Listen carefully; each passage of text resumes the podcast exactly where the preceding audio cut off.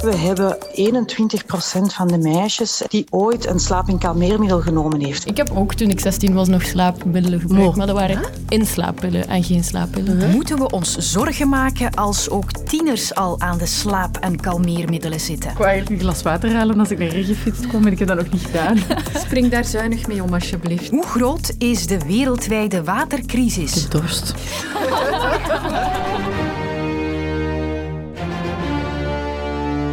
En nee, dit is eigenlijk niet de vijfde symfonie van Beethoven. Hoe dat juist zit, ontdek je in dit kwartier. Welkom, ik ben Sophie van der Donkt. Tieners roken, drinken en blowen alsmaar minder. Om dat te weten te komen heeft het VAD, dat is het Vlaams Expertisecentrum Alcohol en Andere Drugs, duizenden leerlingen bevraagd. Maar ik zag nog iets anders staan in dat rapport, wat mij meer verbaasde. Hier staat het. 16% van alle leerlingen tussen 12 en 18 jaar zegt dat ze ooit alles voorgeschreven slaap- en kalmeermiddelen hebben genomen. Bij de meisjes is dat zelfs 21%. Dus 1 op de 5 meisjes heeft ooit alles een pil geslikt, zoals Temesta of Loramet. En dat cijfer zit in stijgende lijn. Ik kreeg Marina Dankaerts aan de lijn. Ik ben kinder- en jeugdpsychiater en ik ben diensthoofd van de kinder- en jeugdpsychiatrie in het Universitair Psychiatrisch Centrum van de KU Leuven. Schrikt zij even hard van die cijfers als ik? Ja, eigenlijk toch ook wel. Natuurlijk, als de vraag is ooit een keer, valt dat misschien nog een beetje te relativeren, maar toch. Het is eigenlijk verrassend, ook voor mij, ja. Als we kijken naar zo de richtlijnen die wij in de kinder- en jeugdpsychiatrie gebruiken, dan is daar bijna geen enkele medische indicatie, zal ik maar zeggen, waar er slaapmiddelen of kalmeermiddelen voor voorzien zijn. De enige uitzondering is bij hele heftige acute angstsituaties en af en toe ook bij hele heftige agressiesituaties, alhoewel dat in dat laatste geval eigenlijk al andere mogelijkheden zijn en er niet naar verdovende middelen gegrepen wordt. Kinder- en jeugdpsychiaters schrijven dat dus zelden voor. Maar toch ligt hier dat rapport met die cijfers bij mij en moest ik ook niet verzoeken naar een getuigenis. Onze stagiaire Tine vertelde dat ook zij een slaapmiddel gebruikte tijdens haar tienerjaren. Ja, ik heb dat wel een tijdje gebruikt toen ik ongeveer 16 jaar was. En mag ik weten waarom dat je die nodig had? Ja, ik ging al een tijdje naar de psycholoog omdat het mentaal niet zo goed ging met mij en mijn dag- en nachtritme eigenlijk omgedraaid was. En toen heeft de psycholoog beslist dat het beter zou zijn om op zoek te gaan naar een middel om beter in slaap te geraken. En was dat dan toch geen drempel om die medicijnen te nemen? Ja, toch wel. Ik stond daar eerst nogal weigerachtig tegenover en ik heb dat dan ook geuit naar mijn dokter toe, dat ik daar toch niet zo blij mee was. En dan hebben we samen gezocht naar een soort middenweg door niet echt een slaapmiddel te gebruiken waar je zeven uur door van de kaart bent, maar eerder een inslaapmiddel dat eerder kort werkt, maar dan toch ervoor zorgde dat ik betere slaap had. En dat heeft jou geholpen? Ja, dat was een tijdelijk goede oplossing, maar ik ben blij dat ik dat nu toch niet meer nodig heb. Niet via de psychiater, maar via een gewone dokter dus. En dat is ook een van de mogelijke verklaringen die Marina Dankaert ziet voor die hoge cijfers. Het is voor mij nu een klein beetje giswerk, zal ik maar zeggen, maar ik kan mij wel een aantal dingen voorstellen. In die zin dat we hebben natuurlijk over de voorbije jaren best wel een toename gezien bij kinderen en jongeren die, die zich psychisch niet goed voelen. We hebben hen ook gezegd en de boodschap gegeven, ja, kom daarmee naar buiten, praat daarover. En dus er is wel een hele sterke toename in de hulpvraag geweest. En dan denk ik wel dat in eerste instantie die jongeren natuurlijk niet terechtkomen bij een kinder- en jeugdpsychiater. Die komen terecht bij artsen op spoeddiensten en daar is men vaak toch veel meer gewoon om met volwassenen te werken. En bij volwassenen is het gebruik en het voorschrijven van verdovende middelen, eigenlijk zijn dat dan angstwerende middelen of slaapmiddelen, wel een frequent gegeven. En ik vermoed dat zij dan eigenlijk terugvallen op die protocols voor volwassenen en die dan ook gaan toepassen bij die jongeren. Er zijn twee dingen die ons daar bezorgd in maken. Ten eerste, ja, we weten gewoon hè, dat dat middelen zijn waar dat je gemakkelijker van afhankelijk wordt. Bovendien, en dat is dan de reden waarom ze in de kinderpsychiatrie amper gebruikt worden, ze werken ook veel minder goed bij jongeren, bij minderjarigen. Het is dus niet de ultieme oplossing, Maar zijn er dan alternatieven? Altijd blijven in gesprek gaan, altijd blijven zoeken naar wat kan u op dit moment terug tot rust brengen, wat zijn dingen die u kunnen afleiden. En vooral ook als volwassenen heel rustig blijven. En dat zijn zo dingen die vaak in die acute momenten, in de huidige hectische levensstijl van iedereen, die zijn er vaak niet. En dan wordt er gemakkelijker, denk ik, naar een soort van quick fix gegrepen. En misschien ook wat ik daar straks zei, een beetje het gebrek aan kennis bij die mensen die dan in de eerste lijn die opvang moeten doen.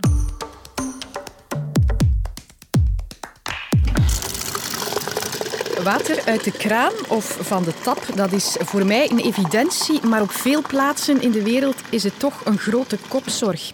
Op het VN-hoofdkwartier in New York verzamelen vandaag en de volgende dagen experts, ministers en mensen die het voor het zeggen hebben voor nog maar de eerste waterconferentie in bijna 50 jaar ik begrijp ook niet zo heel goed waarom het zo lang geduurd heeft voor we dit nog een keertje doen. Je hoort Marjolein van Noppen, bio-ingenieur aan de UGent. De uitdaging bij dat soort conferenties is, denk ik altijd, iedereen gaat daar naartoe met heel goede wil. We weten inderdaad dat het een dringend probleem is, dat er dringend iets moet gebeuren. Maar het is zo'n grote uitdaging om met zoveel verschillende mensen uit verschillende regio's, met verschillende achtergronden, om dan tot een consensus te komen, om dan tot de oplossing te komen. Wat ik vooral verwacht van deze conferentie is dat er gepraat wordt. Een keer luisteren naar elkaar van hoe ervaren jullie dit, wat zijn de problemen bij jullie en hoe gaan jullie daar vooral ook mee om. En Marjolein dompelt mij onder in de waterwereld, want we zitten duidelijk met een probleem. Dus er zijn steeds minder mensen, hoewel er nog altijd heel veel zijn, ehm, die geen toegang hebben tot veilig drinkwater. Maar hoewel dat, vroeger meer een kwestie was van ben je een ontwikkelingsland, ja of nee, is dat vandaag de dag veel meer een kwestie van hoeveel water is er beschikbaar en hoeveel mensen maken daar aanspraak op. Dus de problematiek verschuift een beetje van het geld en de middelen om voor dat veilig water te zorgen versus Zuiderse landen hebben dat veel minder, richting nu veel meer ja, dat effect van die klimaatverandering en gewoon die beschikbaarheid en die kwaliteit die erop achteruit gaat, waardoor zelfs als je de middelen hebt, dat het alsnog een probleem kan worden. En daar hoef je niet al te ver voor te gaan om dat probleem te zien. In het zuiden van Frankrijk lagen de getuigenissen al voor het rapen voor mijn collega Steven de Kranen. Je zit in een dorp dat de bijnaam heeft de village aux 16 fontaines, de dorp met de 16 fonteinen. Geen enkele fontein werkt nog, nu al voor maanden. Het is het gespreksonderwerp nummer één bij die mensen.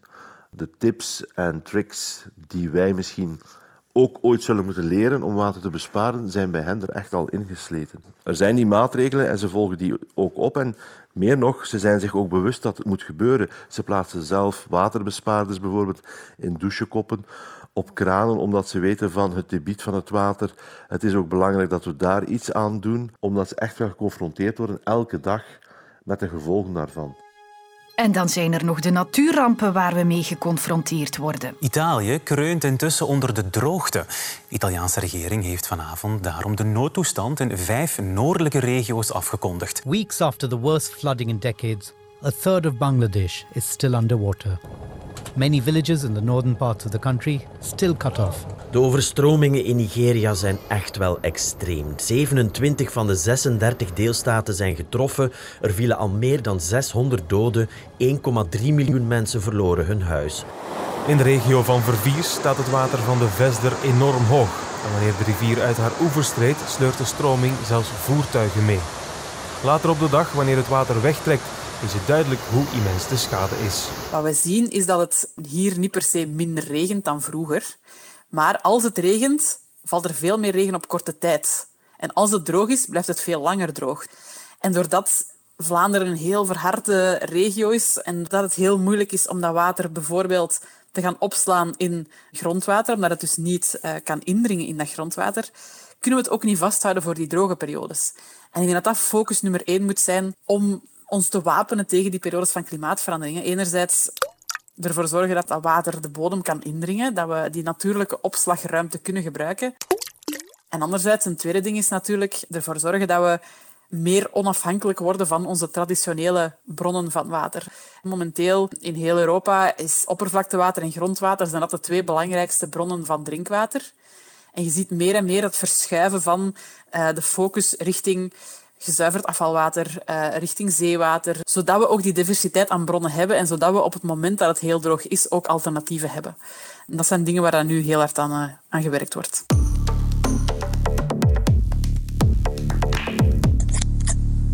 Niet alleen de kappers kunnen enthousiast worden over haarlokken, ook wetenschappers en al zeker als ze een plukje van componist Ludwig van Beethoven onder de microscoop hebben. Een internationaal team ging op zoek naar zoveel mogelijk haarlokken die van de Duitse componist geweest zouden zijn.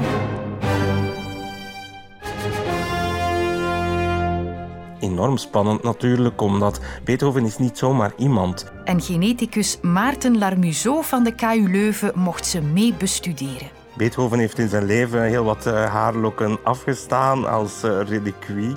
Of ook op zijn sterfbed is er nog uh, haar afgeknipt geweest.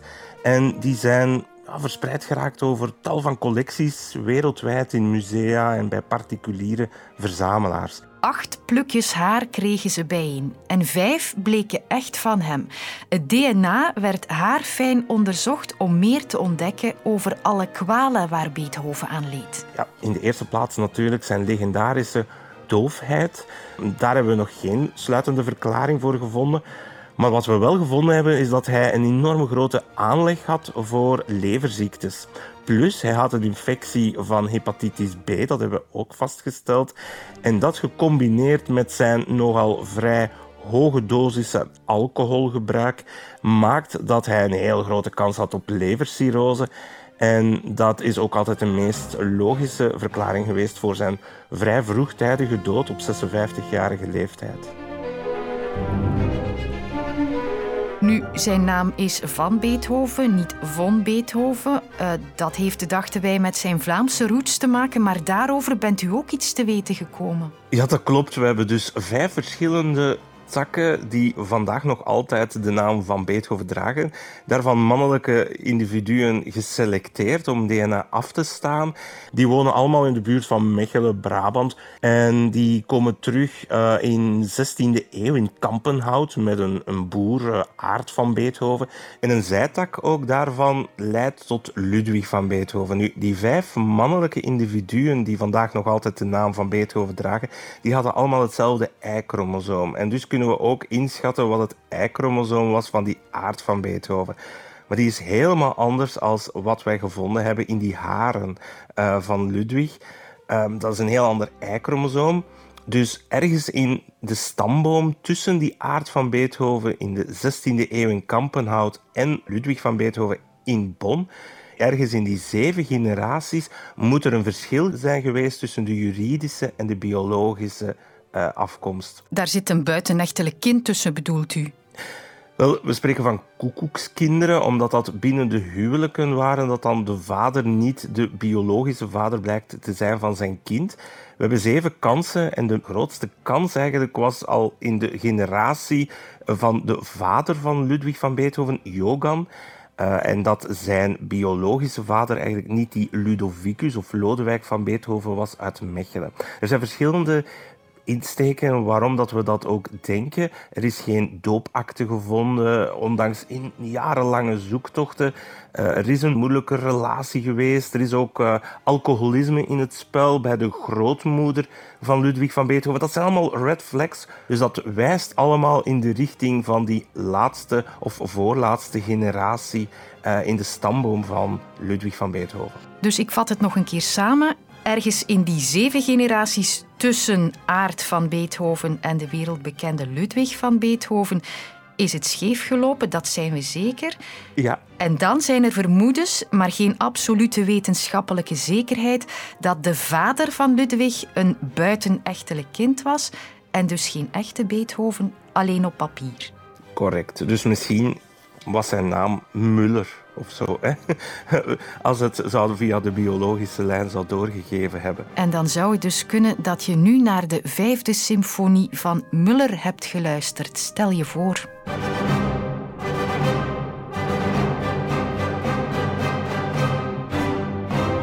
Luister ook naar Senior Sarens. Daarin duiken Luc Hakens en Achiel van Ingelgem samen met de familie Sarens in het verleden van Jan Sarens, die vermoord werd in Mexico. Nu in de app van VRT Max.